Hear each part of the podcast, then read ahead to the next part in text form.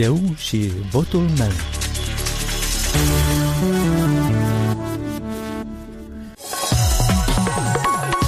Bine v-am găsit, eu sunt Valentina Ursu și vă invit să ascultați emisiunea electorală la Radio Europa Liberă, unde puteți afla gândurile alegătorului și oferta politicianului. Europa Liberă continuă să vă prezinte actorii politici înscriși în cursa electorală, cu numărul nouă. În buletinul de vot va figura platforma Demnitate și Adevăr cu sloganul "Fapta bună ne adună". L-am întrebat pe liderul formațiunii, Andrei Năstase, care este miza acestor alegeri parlamentare. Toate alegerile din ultima perioadă de timp au fost foarte și foarte importante. Cele din uh, acest an, din unsprezece iulie, sunt cruciale pentru noi. Vin uh, pe un fundal anume, marcat și de sărăcia lucie prin care trece întreaga populație, de afectați și de această pandemie. Venim după o perioadă în care am reușit să scăpăm țara de Placotniuc și de regimul lui, dar, în același timp, au rămas rămășițele acelui regim care nu se lasă bătute. Iată de ce e nevoie să facem un efort în plus ca la următoarele alegeri să dăm Republicii Moldova șansa unei schimbări adevărate, șansa unei guvernări pro-europene, naționale, reformatoare, anticorupție, care să dea start unor reforme serioase și în economie, și în domeniul social, dar mai ales în ceea ce înseamnă combaterea corupției și edificarea statului de drept în Republica Moldova. Pentru că de aici vor porni și restul. Standarde moderne și ridicate de viață și activitate vor însemna mai bune drumuri, mai multe locuri de muncă, bine plătite, pensii, pe potriva efortului pe care au depus bunicii și părinții noștri și așa mai departe. Care e oferta electorală cu care veniți în fața alegătorilor și să spuneți cât de valoroasă este promisiunea care se face în campanie electorală, pentru că din întâlnirile cu alegătorii vă dați seama, după ce discutați, că ei spun că au votat promisiunea și da. Au trăit marea dezamăgire, au pierdut încrederea în clasa politică și după asta nu-și da. mai, nu mai, nu-și mai imaginează cum și pentru cine să voteze. Noi venim cu obrazul curat, cu fruntea sus, pentru că ceea ce am promis în, am promis în stradă atunci când ne-am lansat ca și platformă civică întâi de toate, am continuat în Parlamentul Republicii Moldova și tot ce am promis oamenilor am încercat să realizăm de pe poziția unei fracțiuni în Parlament, cea mai mică, dar cu cele mai mari rezultate. Și cred că acest lucru îl recunoaște toată lumea, îl recunosc liderii de opinie, chiar și oponenții noștri sunt de acord că am fost cei mai harnici, cei mai productivi, am venit cu cele mai bune proiecte de legi pentru oameni, fie că era vorba de autoritățile publice locale, de primarii noștri acum, care au beneficiat. Nu mai secundă că ajung. Am făcut cele mai bune legi, vorbeam despre primarii noștri care beneficiază de șase sute optzeci de milioane de lei doar într-un singur an, datorită inițiativei platformei. Da, fermierii, la fel, medicii, pensionarii, profesorii, învățătorii, toți au avut de beneficiat de pe eforturile și munca platformei Demnitate și Adevăr. Pentru viitor, vrem să continuăm ceea ce am început în Parlamentul Republicii Moldova, vrem să modificăm Constituția, mă refer aici la articolul patruzeci și șapte, astfel încât toate pensiile să nu mai fie niciodată mai mici decât minimul de existență, pentru că, de fapt, ne încadrăm într-un genocid social din partea statului față de toți cetățenii țării. Vrem ca salariile în Republica Moldova să crească mai mult și mai mult pe măsură ce veniturile noastre cresc. Prețurile trebuie stăpânite cumva, pentru că este inadmisibil ce se întâmplă și ați văzut eforturile noastre de a determina Consiliul Concurenței să intervină, inclusiv la prețurile la carburanți. Și uh, nu a intervenit. Pe, o să intervină, încet, încet o să intervină, pentru că dacă nu vor interveni, vom continua ceea ce ne reprezintă de drept. Protestul nostru în două mii paisprezece, două mii cincisprezece, două mii șaisprezece, când am inițiat noi protestele, spunea, domnule, dar ce mai dau protestele astea? Eu am să vă dau un exemplu. În trei mai două mii cincisprezece am ieșit în stradă cincizeci de mii de oameni. L-am oprit pe Gaburici și guvernul său să mai dea șapte miliarde de lei la bandiți, să fure șapte miliarde de lei. I-am obligat să publice raportul Kroll și, bineînțeles, într-un final s-a dus și acel guvern Gaburici din care făceau parte mai mulți politicieni. Așa că revenim poate la promisiuni și la ziceți că a, a, veți avea în grijă au? pensiile, salariile să crească. Da. De unde bani? Dacă eradicăm schemele, așa cum am făcut-o atunci când eram la Ministerul de Interne, cu contrabanda, ducând-o la cel mai jos nivel în ultimii douăzeci de ani, credeți-mă, vor fi și venituri mai multe la bugetul public și la bugetele municipale și locale. Dacă atragem mai multe investiții, iar asta înseamnă mai multe locuri de muncă, asta înseamnă mai multe contribuții la stat, iarăși vor veni bani pentru ceea ce spun eu, pentru pensii, pentru salarii mai bune bugetarilor și, bineînțeles, va crește și competitivitatea dintre instituțiile private din țară și din străinătate care vor hotărî să investească aici și nu să rămână la prut. De exemplu, din cauza unei justiții nedrepte, mai degrabă unei injustiții care au fost implicate și în furtul miliardului, și în spălătoria mafiei rusești, și în atacuri raider, oamenii nu mai vin să investească. Nu vin oamenii noștri din diaspora să investească, dar rămite marele concerne, marele instituții, întreprinderi din străinătate care ar putea să creeze aici mai multe locuri de muncă, astfel încât cei plecați în străinătate să poată să revină acasă, să-și ia același salariu cum îl iau la Viena, la Frankfurt, la Roma, Dacă Verona. Câți ani ar trebui Republicii Moldova ca să ajungă cetățenii să ridice aceleași salarii sau comparative cu cele pe care le primesc în Occident? Experiența mea scurtă de la un minister, pentru că nu am fost prea mult în administrația statului Republica Moldova, dar experiența scurtă pe care am avut-o acolo îmi spune că lucrurile mari necesită mai mult timp. Dar toate au un început. Este important să punem bazele acelui început. Lupta cu corupția, lupta cu schemele, lupta cu protecționismul, cu nănășismul, cu cumătrismul în Republica Moldova trebuie să înceapă. El trebuia să înceapă de mult. N-au început. Haideți să începem chiar imediat a doua zi de pe unsprezece iulie. Să dăm într-o parte tot ce este rău, să venim cu fapte bune. Haideți să facem unitatea, dacă n-am reușit să o facem înainte de alegeri. Haideți să o facem în Parlamentul Republicii Moldova. Tot ce înseamnă forță politică, democratică, pro-europeană, națională, trebuie să ne strângem în Parlamentul țării, să fim uniți din nou, să avem o majoritate de cel puțin cincizeci și cinci cincizeci și șase de mandate, de neclintit, să ne punem o perspectivă de patru ani de zile și tot ce se va putea realiza în patru ani de zile să fie realizat. Ce s-ar întâmpla dacă la guvernare ar veni forțele de stânga? Ar fi o catastrofă adică... pentru Republica Moldova și eu îi îndemn pe toți cetățenii țării. Cei care nu Nu vor să voteze cu P A S din anumite considerente, să voteze cu Platforma D A. Cei care nu-și doresc din anumite considerente să voteze cu Platforma D A, vă îndemn să votați cu P A S, partenerii noștri în familia populară europeană. Haideți să facem așa încât și unii și alții să ajungă în Parlamentul Republicii Moldova, pentru că asta este chezășia normalității. Andrei Năstase, liderul Platformei D A, toate interviurile cu concurenții electorali, inclusiv video, pot fi găsite pe net la moldova punct europa liberă punct org.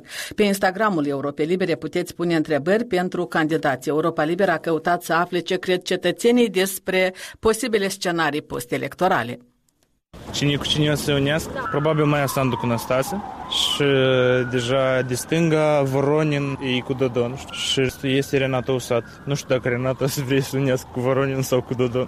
Trebuie de gândit cine să treacă în Parlament. Dacă să treacă partidul Șor, mă ating că blocul socialiștilor comuniștilor să unească cu Șor. Eu așa mă gândesc. Șor mă ating că să unească cu comuniștii, dar Maia Sandu cu Usatîi. El așa acum ține cu dânsa tare. Nu, eu думаю, что Шор больше коммунистам пойдет, а Усатый, мне кажется, больше к Майе Санду.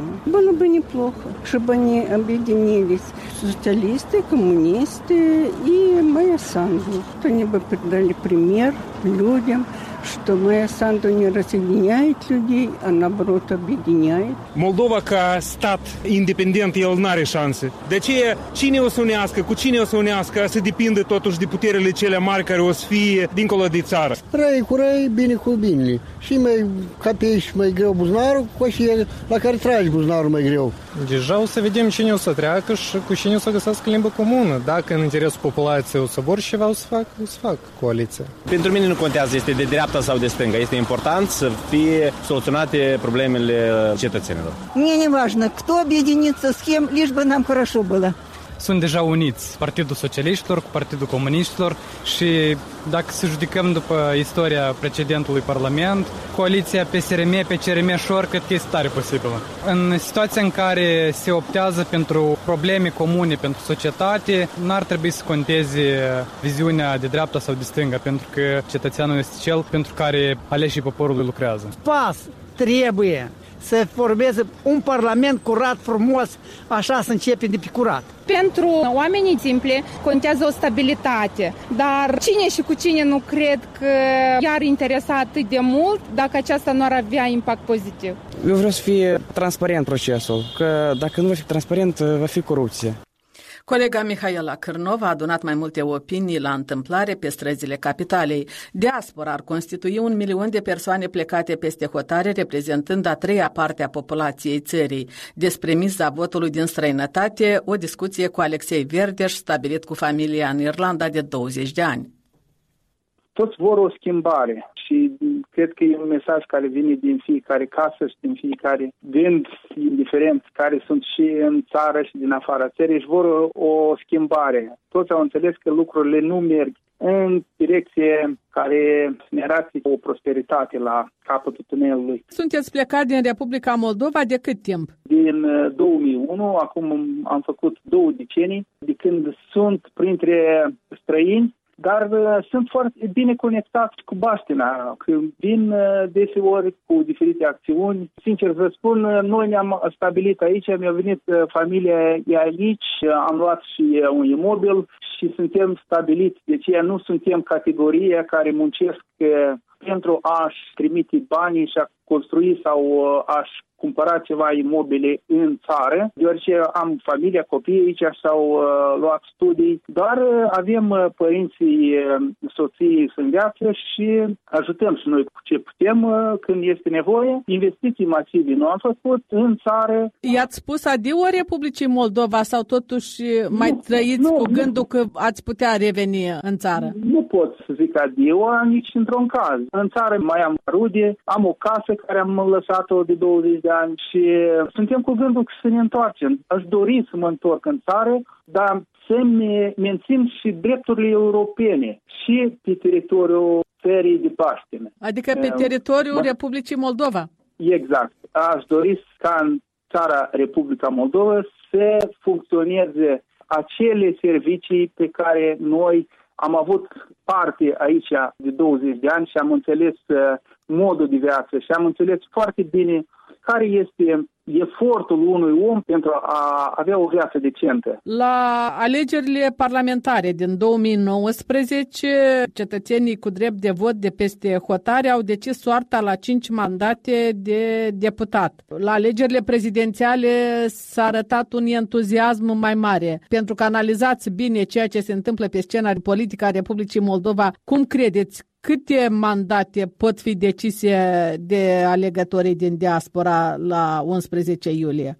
Mai mult sunt crezut că de asta va arăta o prezență la vot mai mare decât acel care au fost chiar la a doilea tur în prezidențiale, deoarece se vede clar că bătălia devine decisivă și noi simțim foarte bine că votul din, de la prezidențiale trebuie să fie apărat cu fermitate. Acum este momentul ca acest vot să prindă rădăcină, adică să-i dăm un fundament tare pentru a acționa mai departe împotriva corupților și să facem o schimbare în direcția corectă.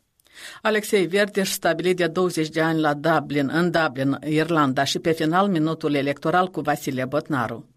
Câinii de pază și ogarii înfometați. La conferința de presă susținută la Geneva de Vladimir Putin, după întrevederea cu Joe Biden, s-a văzut a câta oară ce distanță enormă îi desparte pe jurnaliștii de curte ai Kremlinului și colegii lor de breaslă, convențional vorbind, din presa occidentală. După ani lumină de dresaj și selecție minuțioasă, cei mai de încredere jurnaliști ai Kremlinului nu mai au nevoie de comanda lui Peskov ca să latre la adversarii șefului. Ei devin atât de zeloși și feroce încât pe fundal lor, Putin își trage lesne nimbul de pacificator și îl mângâie cu aripa de înger pe buldogul care îl întrebase pe șeful de la Kremlin dacă își face iluzii în privința adversarilor americani. La Geneva, Putin a dat și un masterclass de sfidare elegantă a jurnaliștilor occidentali, pe care, în alte condiții, i-ar fi tocat în maniera lui Lukașenko. Dar la Geneva, maximum ce și-a putut permite a fost să-i dea cu nasul în pretinsa non-democrație din țările lor, care situație îi dezleagă lui mâinile. De ce vă spun asta? Pentru că la Chișinău, Putin este copiat, cam stângace, de câțiva patrioți de meserie. Ei și-ar dori nu doar zăcămintele de petrol din Rusia, dar și liota de adulatori care se constituie într-un paravan roz bombon ce camuflează mizeria și suferințele oamenilor. Și tare mă tem că după trei decenii de